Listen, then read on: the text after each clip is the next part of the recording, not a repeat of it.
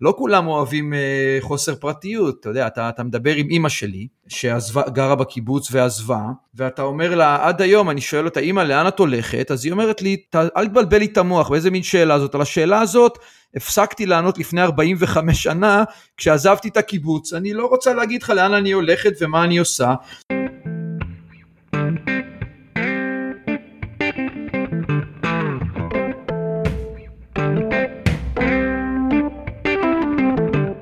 ברוכים הבאים להרס יצירתי, פודקאסט על כלכלה, חברה וכל מה שביניהם. שלום לכל המאזינים, היום אריאל ואני מארחים את פרופסור רן אברמיצקי, הדיקן למדעי החברה באוניברסיטת סטנפורד. פרופסור אברמיצקי עוסק, בין השאר, בהיסטוריה כלכלית, אי שוויון, הגירה, והנושא העיקרי עליו נדבר היום, קיבוצים. שלום רן, ותודה שהצטרפת אלינו. אהלן, אני שמח להיות כאן. אה, שמחים שאתה פה. אנחנו אה, מדברים לכבוד הוצאת אה, ספרך תעלומת הקיבוץ שבדיוק תורגם לעברית. בדרך כלל כשאנחנו חושבים על כלכלנים אנחנו מתארים אותם בתור חוקרי שווקים, אנשים שחוקרים כסף. איך כלכלן מגיע דווקא לחקור קיבוצים שבהם אנחנו לא יכולים למצוא שוק אחד לרפואה? לא היינו מצפים לראות ספר כזה יותר מסוציולוגים או היסטוריונים? שאלה מצוינת. אני, תראה, אני אענה לך על זה ברמה האישית וברמה המקצועית. ברמה האישית, אני עצמי לא חבר קיבוץ, אף פעם לא הייתי, אבל הקיבוץ תמיד היה חלק מרכזי בחיי. סבא וסבתא שלי הם ממקימי קיבוץ נגבה. אתה יודע, הסיפור הרגיל היהודי של אה, איבדו את משפחתם בשואה ועברו, הקימו את קיבוץ נגבה, והקיבוץ היה להם אה, מין משפחה מורחבת כזאת, אה, וגרו שם כל חייהם. אה, הדודים שלי גרים בקיבוץ חפציבה, ואחי והמשפחה שלו הם חברי קיבוץ רמת הכובש, ככה שכל חיי תמיד היו מסביב לקיבוץ, ומקום שכילד מאוד אהבתי אותו, כי זה מין גן עדן לילדים, וכנער, אהבתי אותו עוד יותר, מכיוון שזה מקום שהיה נראה לי שחברה צודקת, הכל שוויוני והכל נהדר ונפלא, ואחר כך לימים, כחוקר במדעי החברה, הפכתי אולי להיות קצת יותר סקפטי, והיה לי יותר שאלות, אבל תמיד הקיבוץ עניין אותי. וברמה המקצועית, תראה, בניגוד, אתם יודעים את זה, אבל בניגוד למה שבדרך כלל אנשים חושבים, כלכלנים לא חוקרים בעיקר כסף וגם לא מניות ודברים כאלה. כלכלנים במהות שלהם מתעניינים ברווחה חברתית ובאיך משפרים אותה. אתה יודע, אני אפילו חושב על ה... הקולגות שלי כאן שמסביבי פה בסטנפורד, הם חוקרים שאלות כמו איך עוזרים לאנשים לצאת ממעגל העוני, ומה הם הגורמים לחוסר ניידות חברתית, ואיך מעצבים מדיניות כדי לשפר את מערכת הבריאות, ולמה יש מדינות עשירות ומדינות עניות. אז ככה שזה לא אה, אה, ממש נדיר אה, למצוא חוקר שחוקר לא דברים שהם לחלוטין כלכליים במובנם המקובל. ואיך אני הגעתי, איך כלכלן מגיע לחקור את הקיבוצים, אתה יודע, בעולם שבו יש שוויון גדול כל כך, והאחוזון העליון בארצות הברית למשל מחזיק בחלק גדול כל כך מהכלכלה, זה טבעי שאנשים מתחילים לשאול את עצמם אם אפשר ליצור חברה שוויונית יותר. הקיבוצים בהקשר הזה מאוד מעניינים כי הם ניסוי חשוב בשוויון ושיתוף, וההתנסות שלהם במאה השנים האחרונות מאפשרים לנו ללמוד על שאלה שהיא בעצם בלב הכלכלה המודרנית, האם ניתן ליצור חברה שוויונית ותחת אילו תנאים חברה כזאת תשרוד. וחוץ מזה אני היסטוריון כלכלי, שזה ענף בכלכלה שהוא מאוד רב תחומי כמו שאתם יודעים, אז הספר משלב תובנות רבות גם מתחומים אחרים כמו סוציולוגיה והיסטוריה אה, ביחד עם כלכלה כדי להבין את התופעה של הקיבוץ. איך, ה... איך הקולגות שלך אה, ובאופן כללי בכלכלה בכלל מקבלים את זה שאתה חוקר, אה, אתה יודע, את האנשים המוזרים האלה עם הכובע טמבל והסנדלי אה, שורש. ונשמע באופן כללי הרי אנחנו יודעים שקצת קשה לפעמים לחקור אה, לחקור את ישראל ולחקור את הכלכלה הישראלית ולהתפרסם בכתבי עת אה, מובילים והנה אתה חוקר משהו נורא נורא נישתי בתוך ישראל. אז זה מתקבל בעין יפה? תראה, זו שאלה טובה, לא תמיד זה התקבל בעין יפה.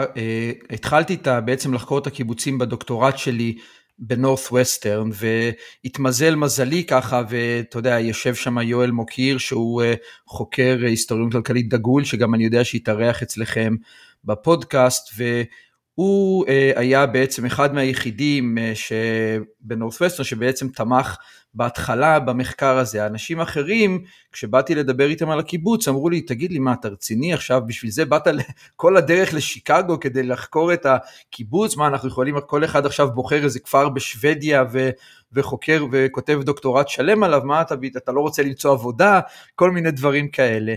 אבל אני, וזה מה שאני אומר גם לתלמידים שלי, אתה יודע, דוקטורט, לכתוב מחקר זה דבר מאוד uh, קשה וסבוך ומורכב ודורש הרבה זמן, אז בעצם זה מין necessary condition, תנאי הכרחי כזה, שאתה מאוד רוצה uh, למצוא את התשובה לשאלה שאתה שואל, ואתה מאוד מתעניין במה שאתה חוקר, ולא אסטרטגי כל כך לגבי uh, מה כן פופולרי היום ומה פחות פופולרי היום, מה שכן, הם דחפו אותי לחשוב יותר על מה בעצם בקיבוץ הוא כל כך מעניין באופן כללי יותר, אז אתה יודע, אז אולי הם לא מתעניינים בקיבוץ כשלעצמו, אבל מתעניינים באיך איך בונים חברה שוויונית, ואיך, והאם תמריצים עובדים, וכמה, איך, איך חברות מתמודדות ובונות מוסדות כדי לפתור את בעיות התמריצים. ככה שזה כן, הדוקטורט דחף אותי ככה לנסות להבין מה יותר אה, כללי במה שאני לומד בקיבוץ, אה, ובסופו של דבר אני שמח היום, אתה יודע, אחרי הרבה שנים, אני שמח ש, שהקולגות שלי כבר, אני חושב שלפחות אותם הצלחתי לשכנע שהקיבוצים הם ניסוי חברתי מעניין וחשוב שאפשר ללמוד ממנו הרבה. אם אנחנו נמשיך את הקו הזה שעכשיו התחלת להגיד, בעצם באמת יש הרבה אה, ניסויים בקנה מידה הרבה יותר גדול מאשר הקיבוצים לניסיון להקים חברה שהיא שוויונית. אה, רוסיה הקומוניסטית היא הדוגמה אולי הגדולה ביותר, אבל גם מדינות ב... באמריקה הלטינית וגם אה, קומונות קטנות יותר, מה הייחודיות בקיבוצים, מה הם מביאים לשולחן ששונה אה, ככה ממעוף הציפור, אנחנו לא ניכנס לכל הספר כמובן, אבל ממעוף הציפור מה מיוחד כל כך בקיבוצים שנותן להם איזושהי זווית שונה מאשר כל שאר הניסויים האחרים ש, שניסו. שאלה טובה, תראה, אם אתה חושב על קומונות אחרות בהיסטוריה, ואני מדבר על חלק מהם בספר גם, אז uh, תמיד הם, הרבה פעמים היו, הרבה פעמים דבר ראשון הם לא החזיקו מעמד הרבה זמן. וגם אלו שהחזיקו מעמד יותר זמן, הרבה פעמים היו ממש בשוליים של החברה. לא היו ככה בלב החברה uh, כמו, ש, כמו שהקיבוצים uh, היו. וגם, אתה יודע, או שמקומות אחרים ששמרו על שוויון, בקולחוז רוסי, אתה יודע, אם אתה רוצה לעזוב אז הורגים אותך, זה לא כל כך, זה לא ממש בחירה של אנשים לגור שם. הרבה פעמים גם כשאתה מסתכל על רמת uh, המדינה, אתה יודע, כמו ברית המועצות לשעבר, אז הרבה פעמים uh, זה מה שנקרא, זה לא, uh, לא ממש מצליח, וגם אם זה מצליח זה במחיר, uh, כשאתה מנסה ליישם סוציאליזם כזה ברמת המדינה השלמה, אז יש לך בעיית הטרמפיסט חוגגת, ויש uh, משטר דיקטטורי, uh, ויש הגבלות חמורות על חופש הפרט, אין יכולת לשנות את, ה, את המשטר. הקיבוצים, מה שמרתק בהם בעיניי, זה שאלו, זה חברה, מקום שניסה לבנות חברה שוויונית, אבל גם דמוקרטית, וכזאת שלא משתמש, ב, אתה יודע, ברצח עם כזה וברעב המוני כדי לשכנע אנשים להישאר, ומצד שני הם תמיד היו במרכז החברה הישראלית, תמיד האחוז שלהם בהשפעה שלהם בחברה הייתה גדולה יותר משיעורם באוכלוסייה, ומדינת ישראל מדינת קטנה, תמיד הם יכלו לצאת ולעבור לתל אביב, ובעצם בחרו להישאר בקיבוץ, כך שבעיניי אה, זה ניסוי יותר מעניין לכלכלנים שמנסים להבין למה אנשים בוחרים ליצור חברה כזאת אה, שיתופית. אתה יודע, אתה יכול לחשוב על זה, תאר לעצמך, הנה דרך אחרת לחשוב על זה, תאר לעצמך שאנשים יכלו לבחור האם הם גרים בחברה סוציאליסטית או האם גרים בחברה יותר קפיטליסטית. מי היה בוחר לגור בחברה סוציאליסטית כזאת, ואיך הם היו בונים ומעצבים את החברה שלהם, והאם הם היו מצליחים לשמור על שוויוניות על פני זמן. אלה שאלות שהקיבוצים אה, עוזרים לנו לענות עליהם. בספר באמת אה, עובר המתח הזה בין אתה ככלכלן שנורא נורא מודע לתמרצים ולבעיית הטרמפיסט וגם אני חושב באמת לניסיון ההיסטורי הדי אה, עגום אה, של סוציאליזם בקנה מידה נרחב. אה, מצד שני, כמו שאמרת פה וגם בספר, אז יש, יש איזושהי, איזשהו רצון, אולי אפילו בסיסי, איזו תשוקה, תשוקה לשוויון, אני חושב שגם, אה, נו, דה טוקוויל קרא לזה, התשוקה לשוויון. יש באמת מתח בין, אתה יודע, אתה הכלכלן ואתה המשתוקק לשוויון? תראה, האם יש מתח בין הרצון לשוויון לבין מה שכלכלה מלמדת אותנו כ- כדיסציפלינה? אני לא חושב. כלכלנים היום, אתה יודע, מבינים ומעריכים את היתרונות שיש בשוויון, גם את היתרונות בשוויון בהכנסות, שזה, אתה יודע, ביטוח ורשת ביטחון לחלשים ולמתקשים, וגם שוויון הזדמנויות כמובן, אה, כל מה שקשור לשיקולי, לשיקולי הוגנות. אה, וכל כלכלן יגיד לך שיש צורך במדיניות רווחה מסוימת ובמיסוי פרוגרסיבי כזה שהוא יותר גדול על עשירים מאשר על עניים שמעלה את השוויון. מה שכן, יש ויכוח על רמת השוויון ורמת המיסוי הרצויה נגיד, והסיבה לזה זה שכלכלה מצביעה על מתח בין יעילות לשוויון, כן, ה-equity efficiency trade-off כזה, כן, ושוויון מלא בהכנסות, כפי שהיה בקיבוץ המסורתי, עלול ליצור בעיות תמריצים קשות, כן? אז אתה יודע, למה למישהו לעבוד קשה כשכל מה שהוא מקבל זה אה, חלק אה, שווה בהכנסות, בין אם הוא עובד קשה או בין אם לא, מה שאנחנו קוראים לו בעיית הטרמפיסט, ה free riding problem, ואיזו עסקה נפלאה זאת לאנשים עצלנים וחסרי כישורים להיכנס לקיבוץ ולחלק את ההכנסה שלהם עם חברי קיבוץ מוכשרים יותר, כן? מה שאנחנו קוראים בעיית adverse selection, ההתמיינות השלילית. ולמה שחברים מוכשרים ובעלי יכולת השתכרות יישארו בקיבוץ, בעיית בריחת המוחות, כן? אז כשיש שוויון מלא בהכנסות, וכלכלנים מנבאים שיש פחות תמריץ לעבוד קשה וללמוד קשה ו, ויש תמריצים לעזוב ובעצם בספר אני בודק באיזו מידה היו בפועל בעיות תמריצים כאלו בקיבוצים, איך הקיבוצים התמודדו עם בעיות התמריצים האלה במשך השנים ומה חברות ששואפות ליותר שוויון יכולות ללמוד מהקיבוצים על, אה, על שוויון ועל היכולת לשמור עליו. אז אם באמת הקיבוץ הוא חברה פתוחה שה, שההשתתפות בה היא, היא וולונטרית, אני, אני אתן דוגמה מה, מהחיים שלי, אני חושב שלכל אחד יש את הדוגמה, גם אנחנו תושבי הערים, לכל אחד יש את הקיבוצניק הזה שהוא פגש מתישהו ו, והגיע לאיזושהי סיטואציה מוזירה. היה לי מורה בתיכון, מורה ל, ל, לתקשורת, שהוא היה אה, אה, חבר קיבוץ, אה, ויום אחד ב, ב, בהפסקה כשהוא מעשן בספסל ומדבר עם התלמידים, כי זה מה שמורים לתקשורת עושים, הוא סיפר לנו שהוא קיבל העלאה בשכר. אמרנו לו יופי כמה, והוא אומר אני לא יודע, וזה לא מעניין אותי כי אני לא אראה אותה, זה הולך לקיבוץ.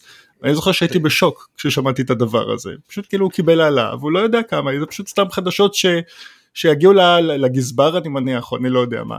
מה גורם לאנשים כמוהו, אני לא יודע אם הוא נמצא בטופ של, ה, של המוחות שמהם אה, חוששים, אבל מה גורם לאנשים מוכשרים, כאלה שעובדים מחוץ לקיבוץ אפילו, ויכולים לקבל משכורות נאות וגדולות ויש להם שווי כזה, עדיין להישאר בקיבוץ מבחירה, לפי, ה, לפי המחקר שלך.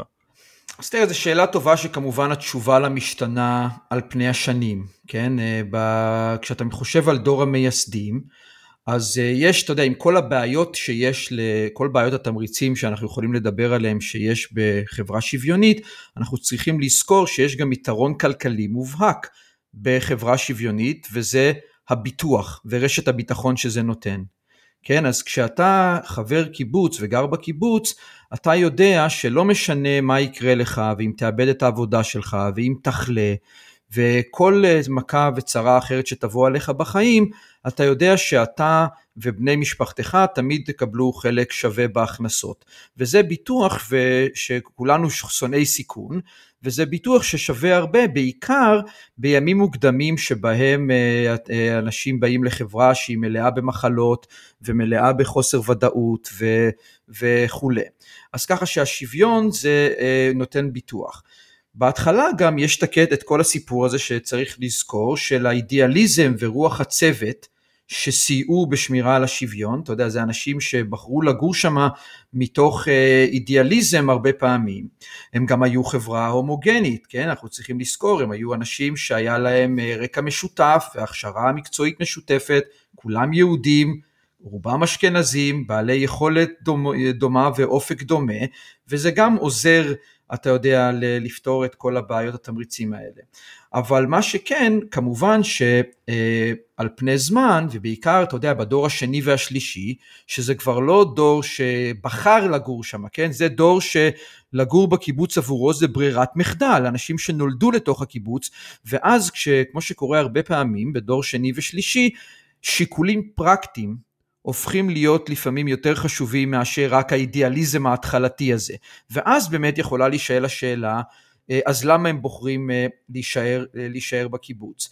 אז יש כמובן, אז אתה יודע, יש, את ה, את הש, יש את ה, כמובן את הביטוח, אבל מצד שני, כמו שאתה אומר, יש אנשים שיש להם יכולות השתכרות יותר גבוהה בחוץ, ובאמת, בשלב מסוים התחילה בריחת מוחות מהקיבוץ, בעיקר משנות ה-80, ולאור המשבר הכלכלי שפקד הקיבוצים בשנות ה-80, ועליית ההייטק בישראל, כשהתשואות להשכלה מחוץ לקיבוץ עלו, שאנשים, אה, חברי קיבוץ, התחילו למצוא את זה אה, שהם מעדיפים לעזוב את הקיבוץ מאשר, מאשר להישאר שם, ואז באמת האטרקטיביות של קיבוצים אה, התחילו לרדת.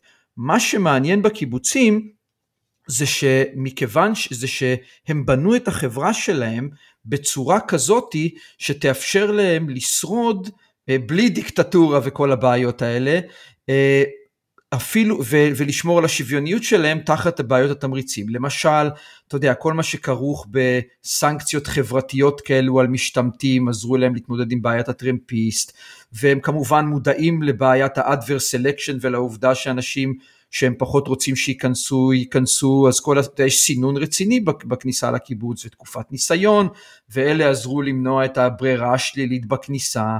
והרכוש המשותף וההכשרה במקצוע, אתה יודע, אם אתה רוצה ללמוד, ייתנו לך ללמוד אגרונומיה, אבל לא משפטים. יותר קשה לעזוב את הקיבוץ כשאתה למד את האגרונומיה, אין הרבה מה לעשות עם זה בתוך הקיבוץ. כל מיני דברים אה, אה עיצבו את החברה בצורה כזאת שמאפשרת להם לפתור את בעיות התמריצים ולשמור על, על, על שוויון.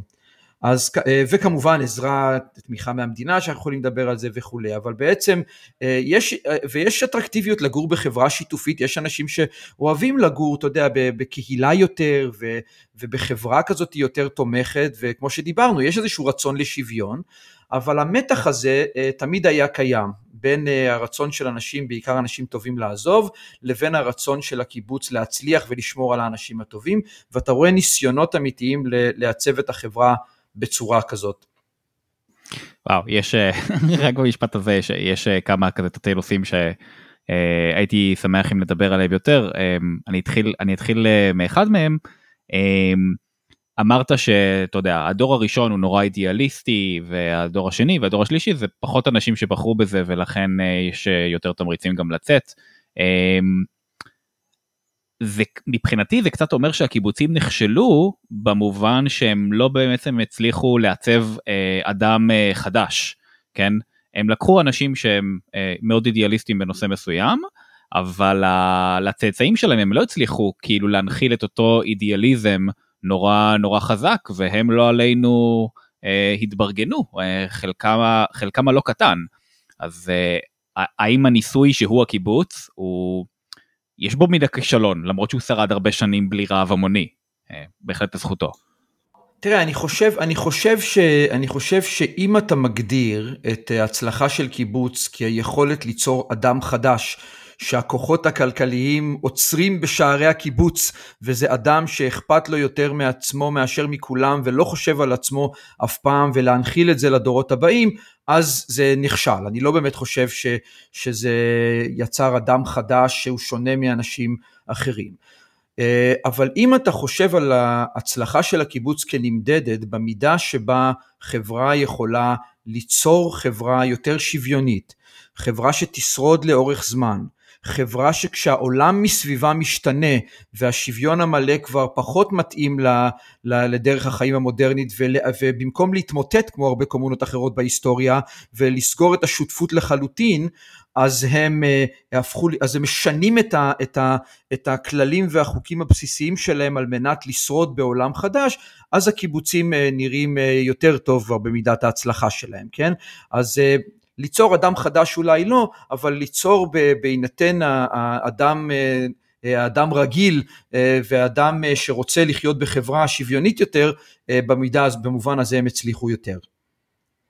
אני אמשיך את מה שאריאל שאל, עכשיו נתמקד במשהו אחר, אתה דיברת, זרקת שם, הם ייתנו לך ללמוד אגרונומיה לא משפטים, כדי, כי אין מה לעשות, אני חושב שהתייחסת אולי לרחל המשוררת, אם אני לא טועה, היא למדה אגרונומיה בצרפת, קיבוץ כנרת, אבל כולם יודעים מה קורה, נכון? כולם יודעים שהם לא יוכלו ללמוד משפטים, אלא ידחפו אותם לאגרונומיה, כלומר הם מבינים מה קורה.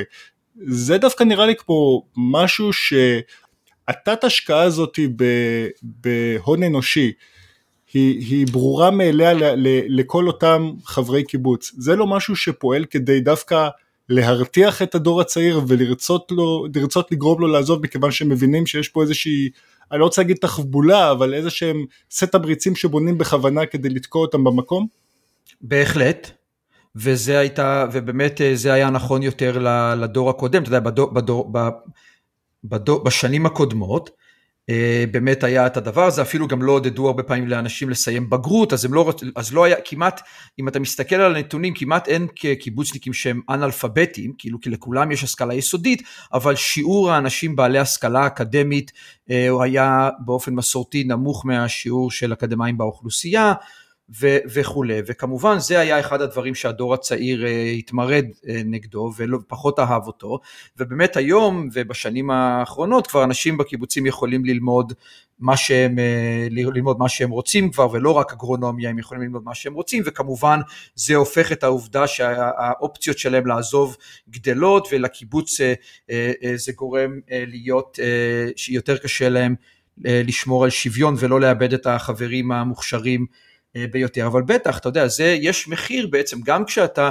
תראה, כמו שאמרנו שלא היה רעב ולא היה אה, רצח וכל זה ולא היה דיקטטורה, אבל יש כמובן מחיר גם לשוויון, אם אתה רוצה ליצור שוויון מלא, אז יש לזה גם אה, מחיר, אחד, המחיר, אחד המחירים של זה, זה באמת שיש לך את הסיפור הזה של השקעה בהון אנושי ספציפי, מכיוון שזה הופך את העזיבה ליותר קשה. יש עוד דברים, אתה יודע, כש...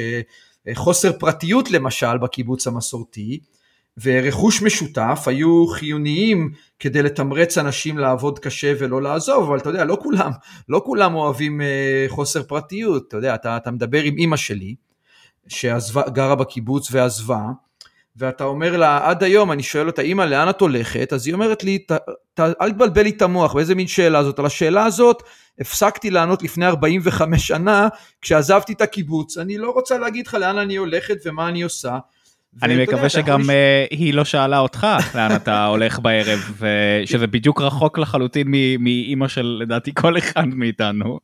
בדיוק ככה, ואתה יודע, ואתה יכול לשאול את עצמך, אז זה גם, אתה יודע, זה הדבר, דבר שלא הרבה אנשים אוהבים חוסר פרטיות, אתה יכול לשאול את עצמך כמה אנשים היו בוחרים לחיות בחברה שוויונית סוציאליסטית כזאת, אתה יודע, חברי הקיבוץ היום הם 2% אה, מהאוכלוסייה היהודית בישראל, אה, בעבר היו מקסימום 6-7% כשהמדינה הוקמה, אה, אתה יודע, לפני קום המדינה, אתה יכול להגיד שזה בעצם כל ההגבלות האלה, אתה יודע, חוסר הפרטיות והרכוש המשותף, וזה שאתה לא יכול ללמוד בדיוק מה שאתה רוצה, אלה דברים שזה חלק מהמחיר שחברה שרוצה אה, לבנות שוויון מלא אה, משלמת אותם, כי זה חלק ממחירי השוויון אם אתה רוצה. אה, נקודה אחרת שהזכרת ושהיא מרכזית בספר שלך, אתה, מתייח... אתה מציין בספר שהומוגניות או הדמיון בין הרבה, בין תושבי הקיבוץ זה משהו שעזר לאכוף את השוויון הכלכלי ביניהם, גם ציינת את זה מקודם בשיחה. ושקשה יותר לעשות את זה שלא בכוח הזרוע באוכלוסייה הטרוגנית.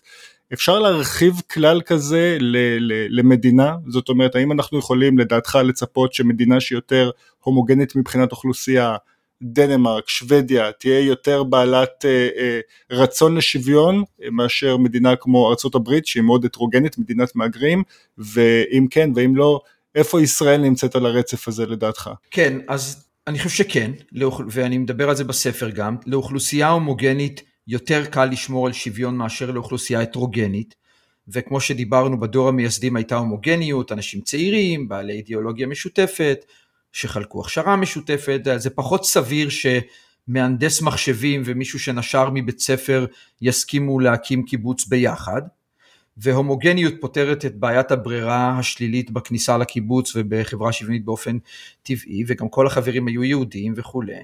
אז ההומוגניות בקרב החברים עזרה לשמור על שוויון. באוכלוסייה הטרוגנית יותר קשה להגדיר מטרות משותפות ולהסכים על חלוקה שוויונית, ולכן באמת זה עוזר לנו להבין למה קל יותר לשמור על שוויון, כמו שאתה אומר, במדינות כמו שוודיה ונורבגיה, שאגב, הם כמובן הם לא קיבוצים, זה כלכלות, זה כלכלות שוק, אבל יש בהם מדיניות רווחה אה, הרבה יותר, אה, אה, יש בהם שוויון יותר גדול, יותר קל להם לשמר על שוויון מאשר למדינה כמו ארה"ב שהיא כל כך הטרוגנית, וזה אגב מתקשר גם לעבודה שלי על הגירה, שאולי נדבר עליה ואולי לא אחר כך, שללמה הרבה פעמים מדינות לא, מסרבות למהגרים ששונים מהם להיכנס. ישראל, ישראל זו שאלה טובה, ישראל די לא הברית ולא שוודיה, מכל מיני בחינות, אבל כן נראה שעל פני השנים ישראל הופכת אה, אולי יותר הטרוגנית, בשנים הראשונות הטרוגניות מבחינת ארצות המוצא, עם גלי העליות ממדינות המזרח התיכון, בשנים האחרונות עלייה בהטרוגניות ביכולות ההשתכרות, כשהתשואות למיומנות עולה אה, בשנים האחרונות, וכשיש אה, עלייה בהטרוגניות, אה, יותר קשה לשמור על, על שוויון.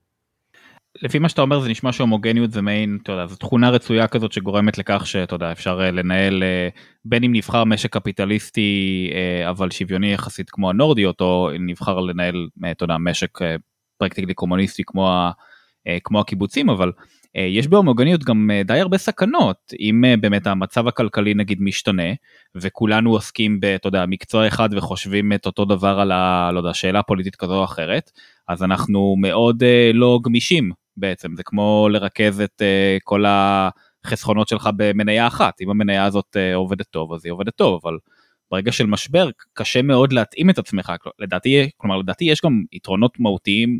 בהטרוגניות ועצם ההומוגניות של הקיבוץ יכול להיות שהיא אחד הדברים שגרמו לזה שהדורות הבאים אה, פחות אה, ששו להישאר בו כי זה הכל הכל הכל מאותו דבר כזה. בהחלט בהחלט בהחלט ואני מדבר על זה גם בספר תשים לב לא אמרתי לך שהומוגניות היא טובה אמרתי לך שהומוגניות לאוכלוסייה הומוגנית יותר קל לשמור על שוויון מאשר לאוכלוסייה הטרוגנית אבל בוודאי ובוודאי שיש השפעות שליליות של הומוגניות. אתה יודע, למשל, היום כשאנשים מבקשים להיכנס לקיבוץ מבחוץ, הם עוברים תהליך סינון, כן? אה, אם אתה, אם אין לך יכולת השתכרות, לא ייתנו לך להיכנס לקיבוץ, וגם צריך לזכור שקיבוצניקים הם כולם יהודים. אה, ויש סינון רציני בכניסה לקיבוץ, אבל משמעות הסינון בכניסה לקיבוץ היא שהשוויון בתוך הקיבוץ בא במחיר של הוצאת רבים אחרים מחוץ לקבוצה.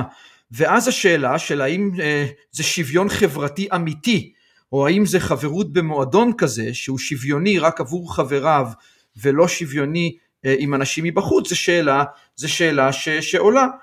ואתה יודע, ואם המשמעות זה שברמה אה, הכללית יותר, אם המשמעות של זה היא שלא מקבלים מהגרים ששונים ממך, אז זה לא באמת שוויון מכיל, אלא שוב, יותר מועדון חברים, וכמובן גם אה, מעבר לזה זה קצת משעמם לחיות במקום שכולם כמוך, והטרוגניות מביאה איתה הרבה דברים טובים לחברה, אתה יודע, אפילו ברמה השטחית, כשאני במחקר שלי על, על, על ארצות הברית, על הגירה, אתה יודע, אמריקה בלי מהגרים זה אמריקה בלי בייגל ובלי פיצה ובלי בירה ובלי סושי ובלי טאקו, כן?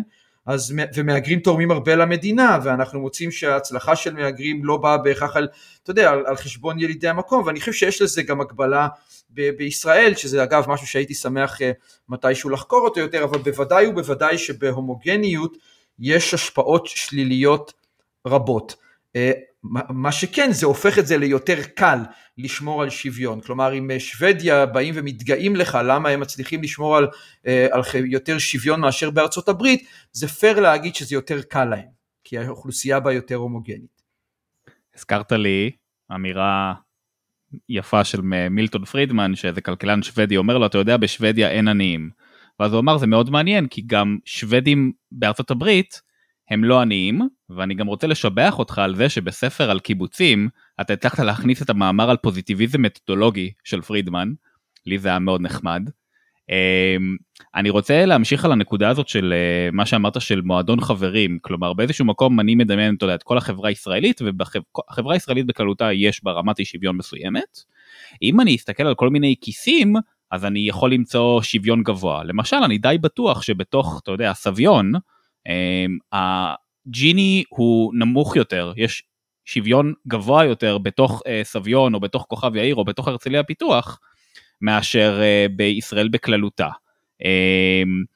אז האם באמת הקיבוצים הם, הם, הם היו פשוט מעין אי כזה של שוויון בחברה שהייתה יחסית אי שוויונית, או שהם גם, אה, אתה יודע, השפיעו לטובה כתלות בנורמות שאתה מחזיק בהם על, על השוויון הכללי במדינת ישראל? לא, אני חושב שאתה צודק לגמרי. יש, אה, אתה יודע, יש יותר, אה, יותר, ובגלל זה יותר קל ליצור חברה שוויונית ב, כשיש הומוגניות ובקבוצות קטנות, ובאמת בגלל זה זה יותר challenging כזה לעשות את זה ברמת, אה, יותר מאתגר לעשות את זה ברמת, אה, ברמת מדינה, כי בגלל זה בדיוק גם, אתה יודע, כשיש תוכניות ביטוח כאלה, אז זה תוכניות ביטוח שכולם חייבים להשתתף בהן.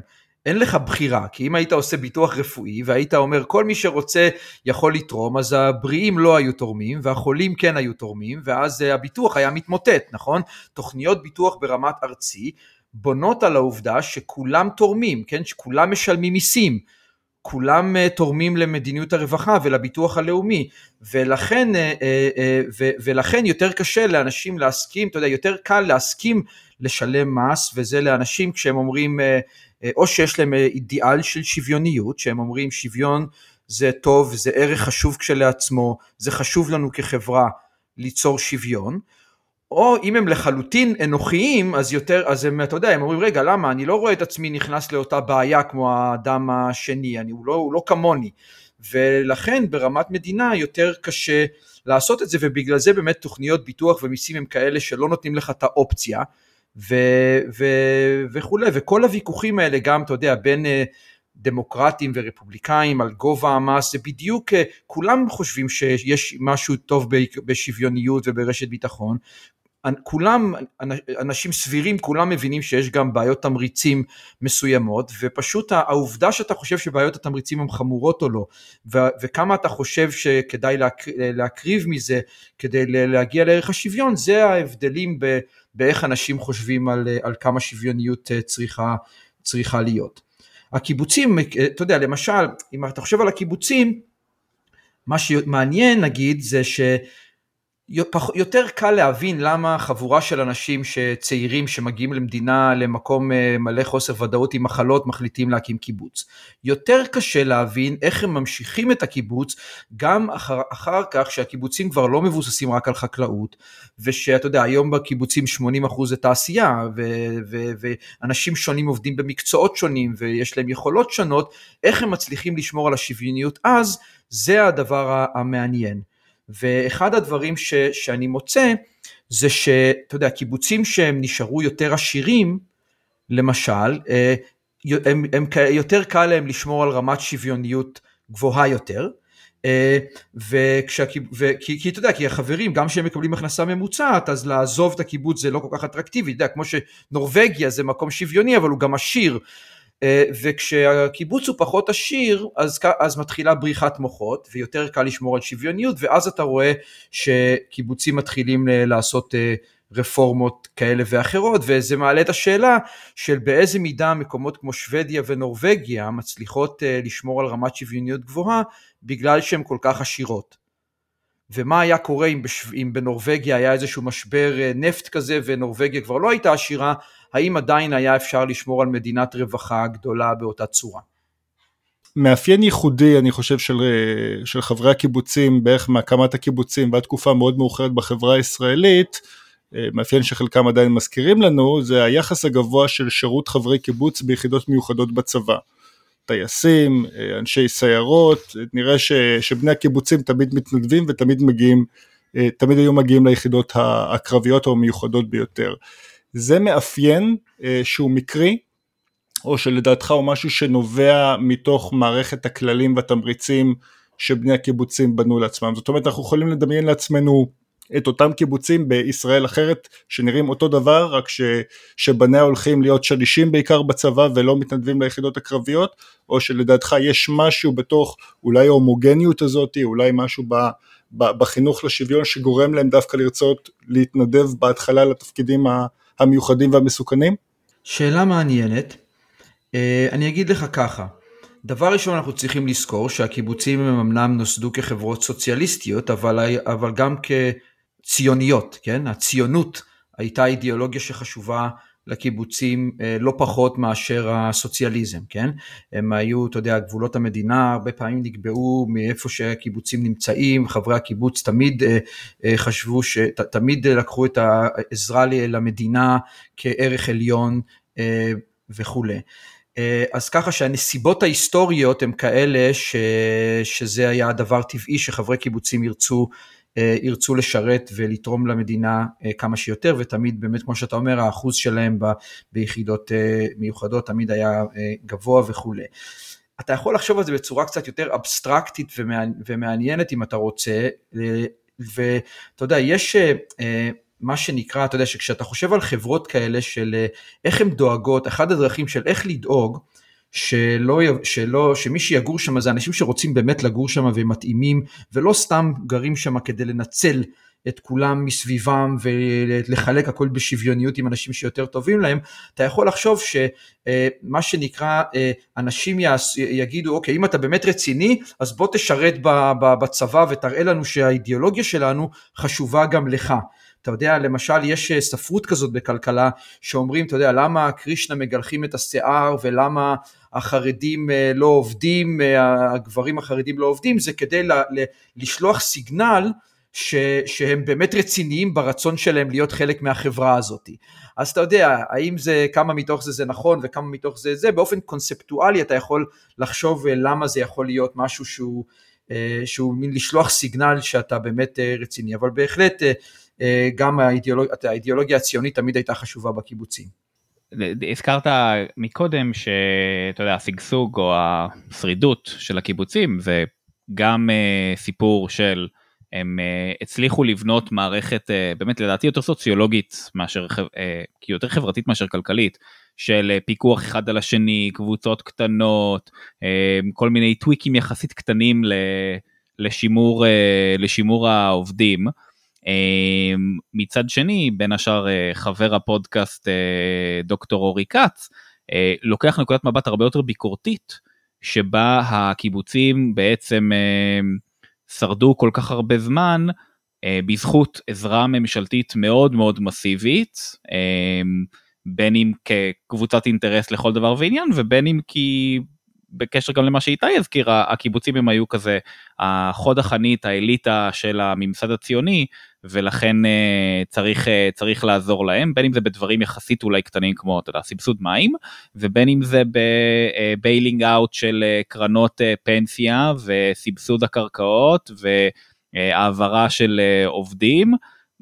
איפה לדעתך, מבחינתך, עד כמה הקיבוצים uh, שרדו לאורך זמן בזכות uh, היותם uh, מי שהם או מה שהם, ועד כמה זה בזכות, uh, אתה יודע, חמצן, uh, חמצן שהזרים עליהם המדינה והממסד ה- הלא קיבוצי בעצם, וכאילו, כולה על חשבוננו, מה שנקרא.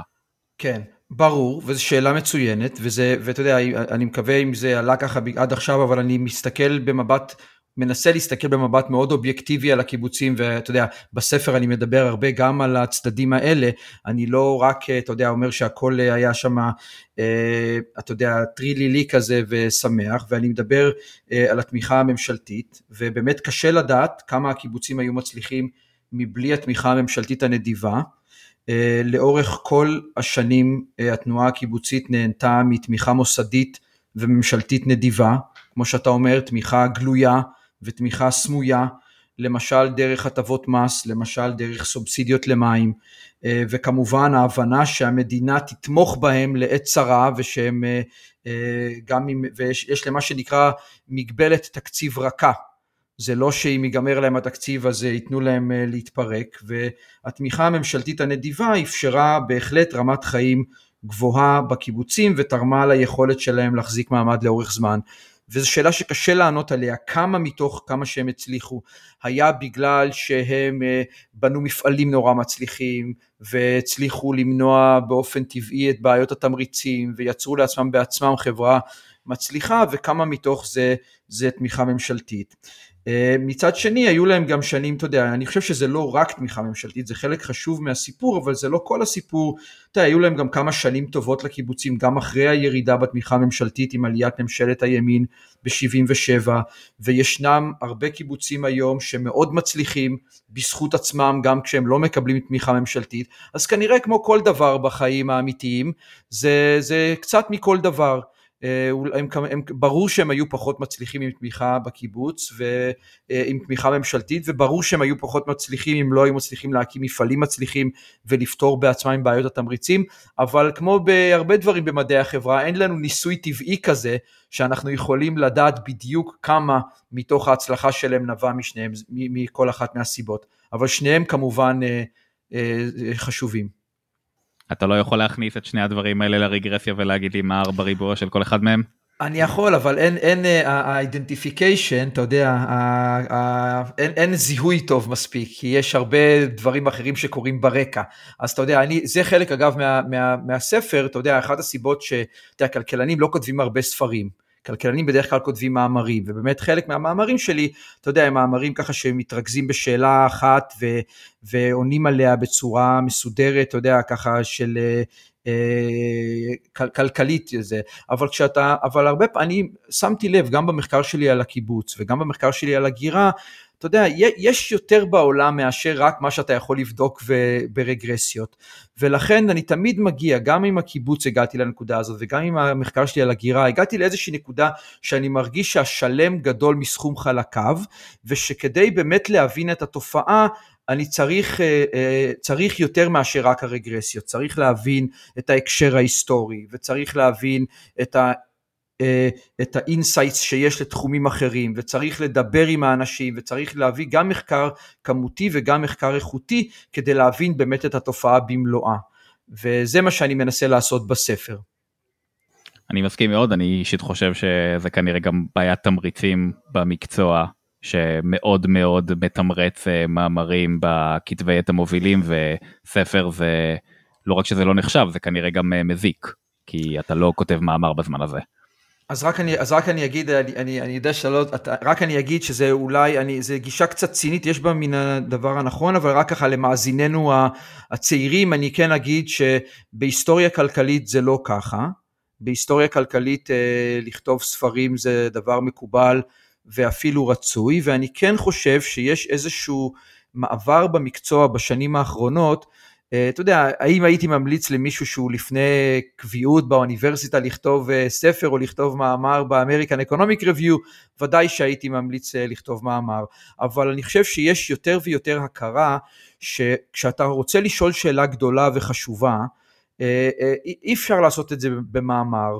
ו- וצריך, ו- ויותר ויותר כלכלנים, גם כלכלנים מובילים, אתה יודע שהם לא היסטוריונים כלכליים, אתה יודע, אסתר דופלו, ו- דרונה סמוגלו ואימי פינקלסטיין ולירן עינב כותבים ספרים אה, על מנת אה, שמאפשרים להם להתעסק עם שאלות יותר גדולות. חלק מזה אני חושב זה הרצון אה, לדבר עם קהל יותר, יותר רחב ולא רק עם, עם כלכלנים אחרים וחלק מזה זה שאי אפשר לעשות טיעון רציני ועמוק באמת אה, כשאתה רק אה, כותב מאמר אה, בודד.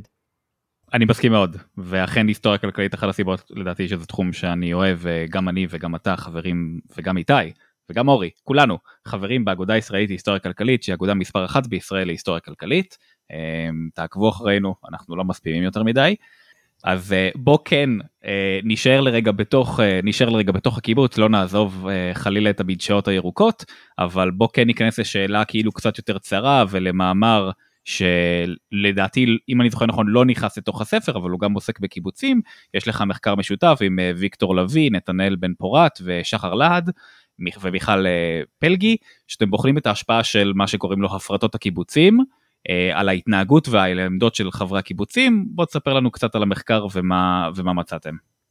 כן, זה, זה המאמר האחרון בסדרת מאמרים שאני כותב עם השותף שלי בעשר שנים האחרונות, ויקטור לביא מהאוניברסיטה העברית. אה, אנחנו חוקרים ביחד את ההשפעות השונות של המעבר לשכר דיפרנציאלי בקיבוצים. במאמרים קודמים התמקדנו יותר על ההשפעה על ההשכלה ועל בחירת תחומי הלימוד, כשהקיבוץ אה, עובר לשכר דיפרנציאלי, ובמאמר החדש אה, שאתה, שאתה שואל עליו, שכתבנו עם מיכל ועם נתנאל ועם שחר, אנחנו בודקים את ההשפעות של המעבר לשכר דיפרנציאלי על התפיסות והנורמות של קיבוצניקים, כן? אז ב-25 שנה האחרונות מיכל פלגי והקולגות שלה במכון לחקר הקיבוץ בחיפה עושים סקרים שנתיים כאלה על, של העמדות של חברי קיבוץ. ואנחנו בודקים את ההשפעה של המעבר לשכר דיפרנציאלי על העמדות של הקיבוצניקים כלפי שוק עבודה תחרותי, כלפי שכר דיפרנציאלי, כלפי ערך השוויון, בעלות משותפת על נכסים וערבות הדדית. ומה שאנחנו עושים, אנחנו מנסים לבדוק את ההשפעה הסיבתית של המעבר לשכר דיפרנציאלי, כך שאנחנו משתמשים במין כלים אקונומטריים מודרניים כאלה, כדי לבדוק את ההשפעה של המעבר לשכר דיפרנציאלי מעל ומעבר להשפעות והמגמות האחרות שאנחנו מדברים עליהן בשעה האחרונה, שמתרחשות בכל החברה הישראלית או אפילו בכל הקיבוצים. אז למשל, אתה יודע, אנחנו לא רק משווים קיבוצניקים לפני ואחרי רפורמת השכר, אלא אנחנו מנצלים את העובדה שבכל קיבוץ רפורמת השכר והמעבר לשכר דיפרנציאלי התרחש בשנה אחרת, כך שאנחנו יכולים להשתמש בקיבוצים שעשו רפורמות שכר מאוחר יותר כמין אה, קבוצת ביקורת כזאת לקיבוצים שעשו רפורמת שכר כמה שנים קודם לכן. והרעיון הוא להשוות קיבוצים שדומים מאוד אחד לשני לפני רפורמת השכר, כדי שכל שאר הגורמים יישארו זהים בין הקבוצות. ומה שאנחנו מוצאים זה שרפורמת השכר הביאה לעלייה בשיעור התמיכה בשוק עבודה תחרותי, כן, עלייה בתמיכה לשכר דיפרנציאלי ולתשלום עבור שעות נוספות, ולירידה בשיעור התמיכה בערך השוויון ובבעלות משותפת על נכסים. אבל, וזה משהו שאנחנו מוצאים מאוד מעניין, רפורמת השכר בעת ובעונה אחת הביאה גם לעלייה בתמיכה בערבות הדדית. כלומר, אנחנו מוצאים שקיבוצניקים נוטים לעבור מתמיכה במודל הסוציאליסטי המסורתי שלהם לתמיכה במודל שהוא יותר סוציאל דמוקרטי, אתה יודע, יותר דוגמת שוודיה ונורבגיה שאנחנו מדברים עליו, כלומר שוק תחרותי אבל עם מדיניות רווחה ועזרה הדדית שמכירה בעובדה שרפורמות שכר כאלה משאירים אנשים שהם מפסידים מהם ושהם יותר חלשים ובעלי יכולות השתכרות נמוכה יותר. איך, איך מנגנון כזה אמור, אה, אמור לעבוד? זאת אומרת, אני כשקראתי את זה חשבתי בהתחלה שהכיוון יהיה הפוך. שקיבוצים שבהם ערך השוויון יורד, אה, הם יהיו הקיבוצים שיבחרו לבוא ולעשות את ההפרטה. אה, אתם מוצאים את הצד ההפוך, קודם כל מתרחשת ההפרטה ואז פתאום מה קורה, בגלים ש, שדברים שרואים מכאן לא ראו משם, מה, איך תראה מנגנון כזה? אז תשים, אז תשים לב שזה בדיוק מה שמתקשר למה שדיברנו עליו קודם. המאמר הזה זה מאמר אחד שמנסה להתמקד בהשפעה הסיבתית של, ה, אה, של הרפורמות השכר. המאמר הזה לא אומר שכל שאר הדברים שקורים לא נכונים ולא קרו, הוא רק אומר בוא ננסה ליצור איזושהי סביבה שקרובה לסביבת ניסוי טבעי כזאתי, שתאפשר לנו לענות על השאלה הזאת. אז כמובן אתה צודק שקיבוצים שערך השוויון נמצא בהם בירידה, או כאלה שנפגעו יותר מהמשבר הכלכלי של שנות ה-80, היו הראשונים לעבור למודל שכר דיפרנציאלי, כן? זה, זה היה ה job market paper שלי, זה היה הממצא הראשון שפרסמתי, ויש על זה פרק שלם בספר שלי, כן? אבל במאמר שלנו האחרון אנחנו לא אומרים שזה לא נכון, אנחנו, אבל אנחנו מנסים להתמקד בהשפעה הסיבתית של המעבר לשכר דיפרנציאלי שלא מושפעת מהסיבתיות ההפוכה. אז איך אנחנו עושים את זה? אנחנו לא משווים קיבוצים שעברו לשכר דיפרנציאלי לאלה שנשארו שיתופיים ושוויוניים. אנחנו הרי יודעים שה, שמה שהם עשו, שהמשבר הכלכלי היה שונה עבורם, שהרבה דברים שונים עבור קיבוצים שיתופיים וכאלה שעברו רפורמה. ברור שזה קבוצות שונות אחת מהשנייה. מה שאנחנו עושים, אנחנו מתמקדים רק בקיבוצים שעברו לשכר דיפרנציאלי, ומנצלים את העובדה שקיבוצים שונים עברו לשכר דיפרנציאלי בשנים שונות, כך שאנחנו מתמקדים בקיבוצים שהייתה בהם תמיכה דומה בערך השוויון לפני המעבר לשכר דיפרנציאלי, שהיו דומים בהרבה מאוד גורמים שאנחנו יכולים לראות אותם, ואז אנחנו בודקים מה קרה לתמיכה בשוויון לאחר שהקיבוץ עשה רפורמה בשכר, יחסית לקיבוצים אחרים שעשה רפורמה כמה שנים מאוחר יותר, אבל היה נראה מאוד דומה לפני הרפורמות, אתה מבין? זה, זה כאילו הרעיון, וזה כמובן, אה, וזה מדגיש אבל כמובן את הסכנה בלהסתכל רק על מאמר בודד, אתה יודע, לא הייתי רוצה שאנשים, אה, אתה יודע, הייתי, כמובן זה מאמר שאנחנו חושבים שהוא מאמר חשוב ומלמד אותנו על הרבה דברים, אבל הייתי שמח שאנשים ש... אתה יודע, הקורא הלא כלכלן שרוצה להבין את הקיבוצים יקרא את המאמר הזה בהקשר היותר רחב שלו, אה, שלא מתאפשר לנו לעשות במאמר אחד, אה, כי בכל מאמר כלכלי אתה רוצה להתמקד בשאלה אה, ממוקדת, אתה מבין? זה, זה בגדול ההסבר שלי לזה. ובגלל זה כותבים ספרים.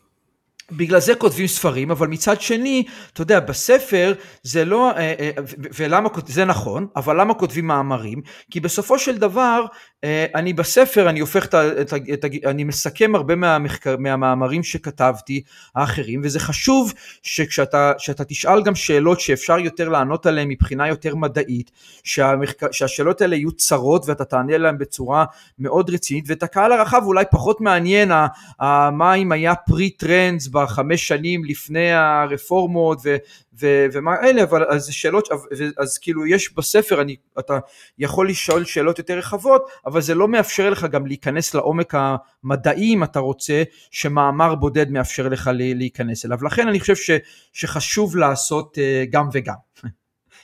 טוב, אה, לסיום, אנחנו... בוא, אה, אתה יודע, אם יש משהו כלכלנים מצוינים בו זה לחזות את העתיד. אתה חושב שיש, אה, אתה יודע, אולי אנחנו נראה קיבוצים בעתיד, אה, בארץ, בעולם, על מאדים, אה, מתכונת קצת אחרת, יהיו, יאפשרו קצת יותר פרטיות, כן יהיה, אתה יודע, איזשהו שוק, זה יהיה קצת יותר דנמרק מאשר כל דבר אחר. האם אנחנו נראה איזה שהם קיבוצים בעתיד, או נראה איזושהי דחייה מחולשת של הקיבוצים, או שזה, אתה יודע, סיפור של המאה ה-20 ולא של המאה ה-21? שאלה מעניינת, ואני אגיד למאזיננו שלא הבינו את הציניות בקולך שכלכלנים אה, אה, לא כל כך טובים בלחזות את העתיד, וגם אני לא מתיימר אף פעם לחזות את העתיד. מה שכן מעניין זה שיש מישהו עכשיו שכותב ספר על מה יקרה כשאנחנו נעבור לכוכבי לכת אחרים, והוא חושב שהקיבוץ זה מתכון מאוד טוב לזה, ואז הוא כותב ספר שלם על איך המנגנונים שאני מוציא בקיבוץ יעזרו אה, לעשות חברות כאלה כשאנחנו נעבור לחלל ודברים כאלה. עכשיו תראה, ברצינות, אני לא יודע אם יוקמו עוד קיבוצים בדיוק במתכונתם הנוכחית, אבל אני כן יודע שהקיבוצים הקיימים ממשיכים את הניסוי החברתי שלהם ובודקים, ממשיכים לבדוק מודלים חלופיים שמנסים למצוא את האיזון הנכון עבורם בין הרצון להמשיך לשרוד ולשגשג לבין הרצון לשמור על עקרונות השוויון והעזרה ההדדית. ואתה יודע, אני, אני חושב שכאילו, ב... חוץ מזה, תראה, אם אתה, אחרי כל כך הרבה שנים של מחקר על הקיבוצים, אני מהאנשים שנוטה, אני נוטה לראות קיבוצים בכל מקום, כן? למשל אני רואה אלמנטים של קיבוצים, לא קיבוצים כמו שהם, אבל אני רואה אלמנטים של קיבוצים במדינות קטנות עם מדיניות רווחה נדיבה. ואני רואה אלמנטים קיבוציים בכל פעם שיש ויכוח על כמה נדיבות צריכות להיות תוכניות רווחה. ואני רואה אלמנטים קיבוציים כשבוויכוחים האם כדאי להעלות את המיסים או במחאות חברתיות ואני אפילו רואה אלמנטים קיבוציים בשותפויות עסקיות ובמחלקות אקדמיות לכלכלה וכולי. הקיבוצים הוא מקרה קיצוני של שוויון היה, אבל לאורך ההיסטוריה חברות שאפו לשגשג כל, הש... כל השנים תוך כדי מתן רשת ביטחון, והרבה חברות צריכות להתמודד עם המתח בין שוויון לתמריצים, ולכן הספר מיועד להיות גם מין מבוא כזה מרענן לכלכלנים שמעבר ל... לעניין שלהם בקיבוץ. לדעתי, אתה יודע, משהו הקיבוצים הראו לאורך כל הקיום שלהם את הגמישות הזאת ואת הנכונות להשתנות ולהתאים את עצמם לעולם משתנה. ובעולם של עלייה באי שוויון אני חוזר לנקודה הזאת ושל עלייה בקיטוב החברתי ומשברים כלכליים הקיבוצניקים ממשיכים את הניסוי החברתי שלהם ו, ו, ו, ואני חושב שאפשר ללמוד מהם בין אם אתה מסכים עם איך שהם יצרו את החברה לבין אם יש לך הרבה ביקורת על זה אני חושב שכולנו יכולים ללמוד משהו מהם טוב, אז הפודקאסט שלנו הוא מאוד הומוגני, הוא מורכב משלושה גברים, כלכלנים, ואני חושב שכתוצאה מכך שלושתנו שווים בהמלצתנו על הספר שלך, תעלומת הקיבוץ. אנחנו נשים קישור בהערות הפרק למאזינים, ואני רוצה להודות לך על הזמן שהקדשת לנו. תודה רבה אריאל ואיתי. תודה רבה. אנחנו היינו ארץ יצירתי, אורי כץ, איתי טישנבסקי ואריאל קרלינסקי. בהערות הפרק אפשר למצוא קישורים לספרים, מחקרים ודברים נוספים שדיברנו עליהם. אפשר למצוא אותנו בפייסבוק ובכל אפליקציות הפודקאסטים. תעשו לנו לייק ותשתפו עם חברים. נתראה בפרק הבא.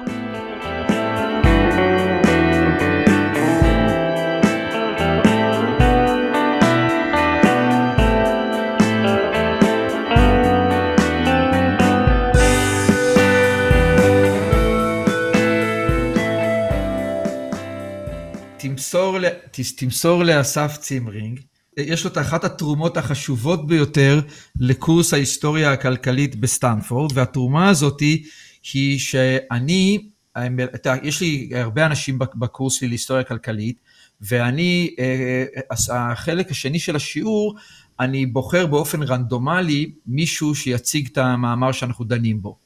והרבה זמן הייתי עושה, אתה יודע, פשוט בוחר איזשהו מספר כזה, ואנשים היו מתלוננים, כן רנדומלי, לא רנדומלי, ואז יום אחד אסף צימרינג נכנס לכיתה, עם אה, מין אה, גלגל מזל כזה, ש, שזה, וזה הפך להיות אטרקטיבי ברמה כזאת שאפילו היום שאנחנו יכולים לעשות מספר רנדומלי במחשב, כולם מעדיפים את, ה, את הגלגל מזלות, אז תמסור לאסף צימרינג את תודתי, את תודתי הכנה לתרומתו החשובה להיסטוריה הכלכלית בסטנפורד.